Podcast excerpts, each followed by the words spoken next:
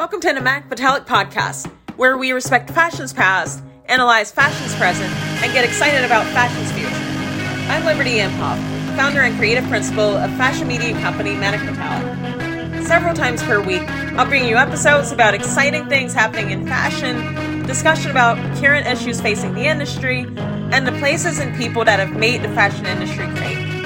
Be sure to subscribe to our newsletter and follow us on Instagram at the Manic Metallic Podcast and at Manic Metallic, both linked in our show notes. Now, let's get into today's episode. Welcome back to the Manic Metallic Podcast. I'm Liberty, your host. We had promised a couple of episodes ago that we were going to do a full review of Gucci Garden, which I visited while on my honeymoon back in June. So that's what we're going to do today. You know, we already wrote the article, it's up on the website, but I want to talk just a little bit more about it on a podcast, give a few takes, you know, talk about a few nuances that wouldn't necessarily make it into the article. So let's get to it. So, first, a few basic facts about Gucci Garden. It was originally opened in 2011 under the name Gucci Museum in Florence and it was rechristened in 2018 under the new name Gucci Garden. It contains a lot of different exhibition spaces, the museum being the centerpiece of it.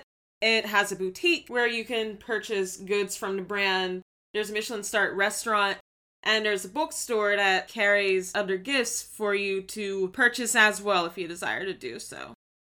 I'm going to talk a bit now about the experience of getting to the museum, waiting in line, and getting in to get our tickets. So when we went, my husband and I, it was a very, very hot day, and Italy was in the midst of a heat wave. It was really hot in Florence. So we get there, and there's a really long line, which, of course, it's a Gucci institution. That's gonna happen. That's to be expected.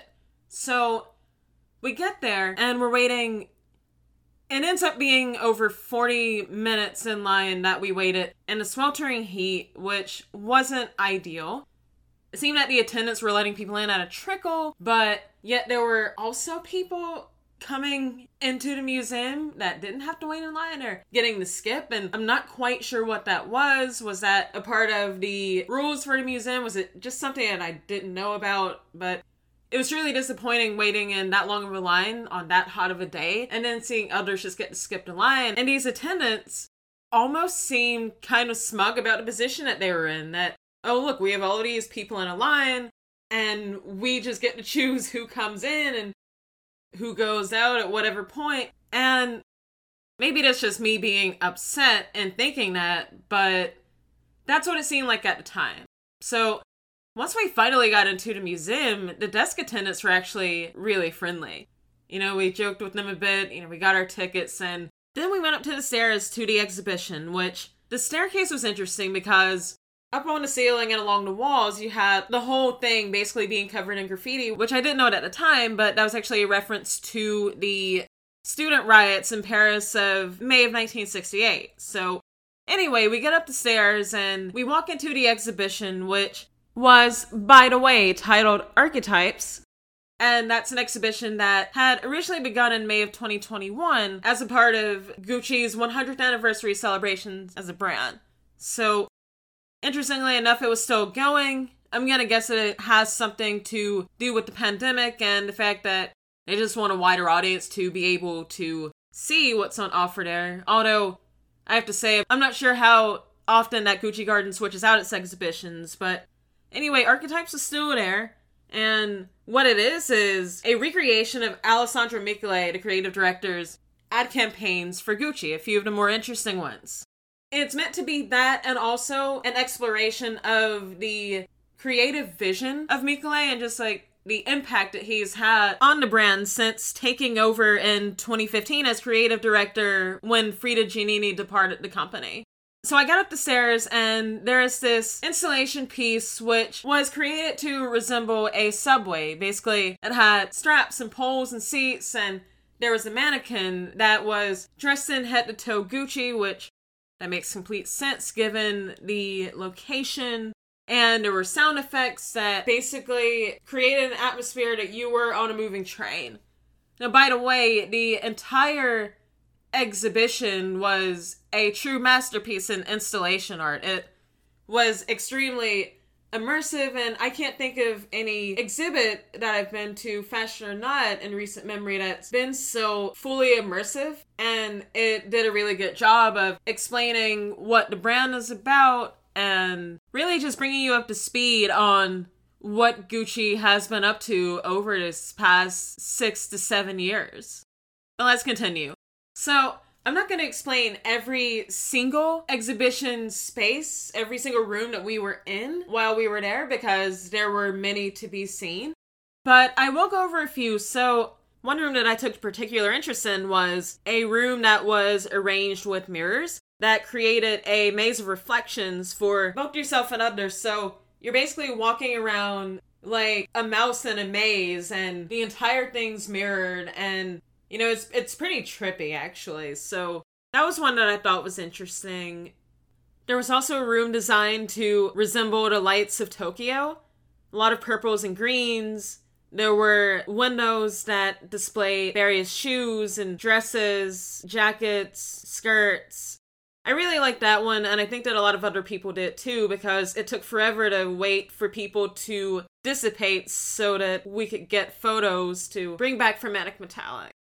One of my favorite parts was actually this room that had a metallic fringe curtain that, if you went inside of it, it contained a couple of dancing mannequins. I thought the vibe of that one actually had a pretty interesting nightlife vibe about it. Then there was this room that contained dinosaurs and, and aliens and a lot of other creatures, which some of them are probably prehistoric also. And there was a sofa that was sitting in the middle of a lot of really tall grass and it was so tempting to go and sit on it. It took everything to stop me from doing that. The couch was actually pretty cottagecore, and if you want to see a photo of it, go over to the Manic Metallic link to see our Gucci review, which I'm going to link in the show notes for you, just in case you want to get a look. One of the last notable exhibition spaces was this one where there was a red and pink bathroom that was occupied with a lot of mannequins dressed in really retro clothes. Some were standing in front of the mirrors and near the sinks, and there were others that were situated inside of bathroom stalls. And you looked over at it, and all that you could see were these shoes that peeked out from beneath the door, and you wonder, oh wow, this actually looks pretty it looks like a pretty realistic situation. It's a pretty good Instagram photo op, actually, if you're into that sort of thing. If I were to give my overall take on the museum, I might say that it's really eclectic, it's really wild, it's pretty crazy, actually, but it's very much a marker of the type of work that Alessandro Michele has done since taking over as creative director in 2015. And I believe that the exhibit does his work justice. Now, I also think that there were a lot of points at which it was truly over the top. You know, while I like the fact that it was as immersive as it was, there were points where it was so visually overwhelming that it was a distraction. It if you were a person that gets overwhelmed fairly easily, then it would actually be pretty unsettling. But I think that if you enjoy fashion and you enjoy Gucci's work, or even if you just enjoy and respect good creative work, then you'll like this exhibit. Now, after getting done with the exhibitions themselves, which ended up taking, I'd say, about an hour or so, we went to the boutique portion of Gucci Garden and no photos are allowed there. Not quite sure why. But as soon as we pulled out the camera, we were told by the sales reps, you know what? You can't take photos here. So we put the camera away. We got to look around. Everything's expensive, obviously. So eventually we just had a bad taste in our mouth because we couldn't get photos. And nothing was affordable. And so we left the boutique portion and we went over to the bookstore because I'm nothing if not a book obsessed person. So I thought, oh, maybe I'll just grab a book or some other gift from the shop. And, you know, we get over there and there are plenty of books and journals and cards and pillows and travel accessories, a lot of interesting stuff. But by that point, I really just wanted to take it all in. I didn't want to engage in any buying. So that's what we did. We looked around a bit and then we left. We debated back and forth, you know, do we want to check out the restaurant? Do we want to get a quick snack? We ended up leaving and going to a a gelato shop not too far away, about like about a one to two minute walk, because the prices of the restaurant were something that you know we weren't interested in partaking in, and plus we were there on our honeymoon and we had to last in Europe for a whole entire month off of our budget. So, you know, so we did go in, but from what we hear, I mean, it's nice. It's a Michelin start restaurant, so I'm sure it's worth it. And that's gonna be it. Gucci Garden did a really, really impressive job at making the museum something that everyone can go into and learn about the brand and just have a good time. You know, I feel like the day and age that we're in, there aren't that many things that you can do that don't cost a lot, and you can also have a good time doing it, which the exhibition is, mind you, going to be the most affordable part of being there, but it's completely worth it if you happen to be in Florence at the time.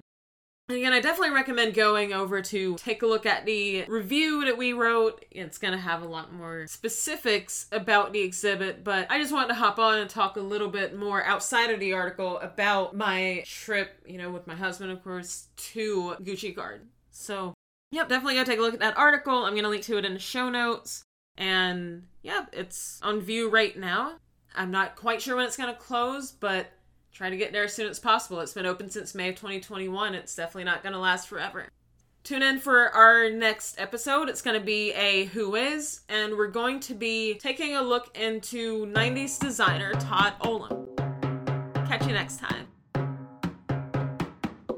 Thanks for listening. If you got value out of today's episode, it'd mean a lot to me if you'd rate, review, and subscribe to the Manic Metallic Podcast. Be sure to tell all of your fashion and inclined friends and coworkers about the podcast as well. This would really help us to spread our message about fashion being an art, discipline, and force for societal change. And don't forget to stay in touch with us by subscribing to the Manic Metallic newsletter and following us on Instagram. Feel free to reach out to us through either of those means. I'd love to hear from you. I'll link these all in the show notes. You're the best. See you next episode.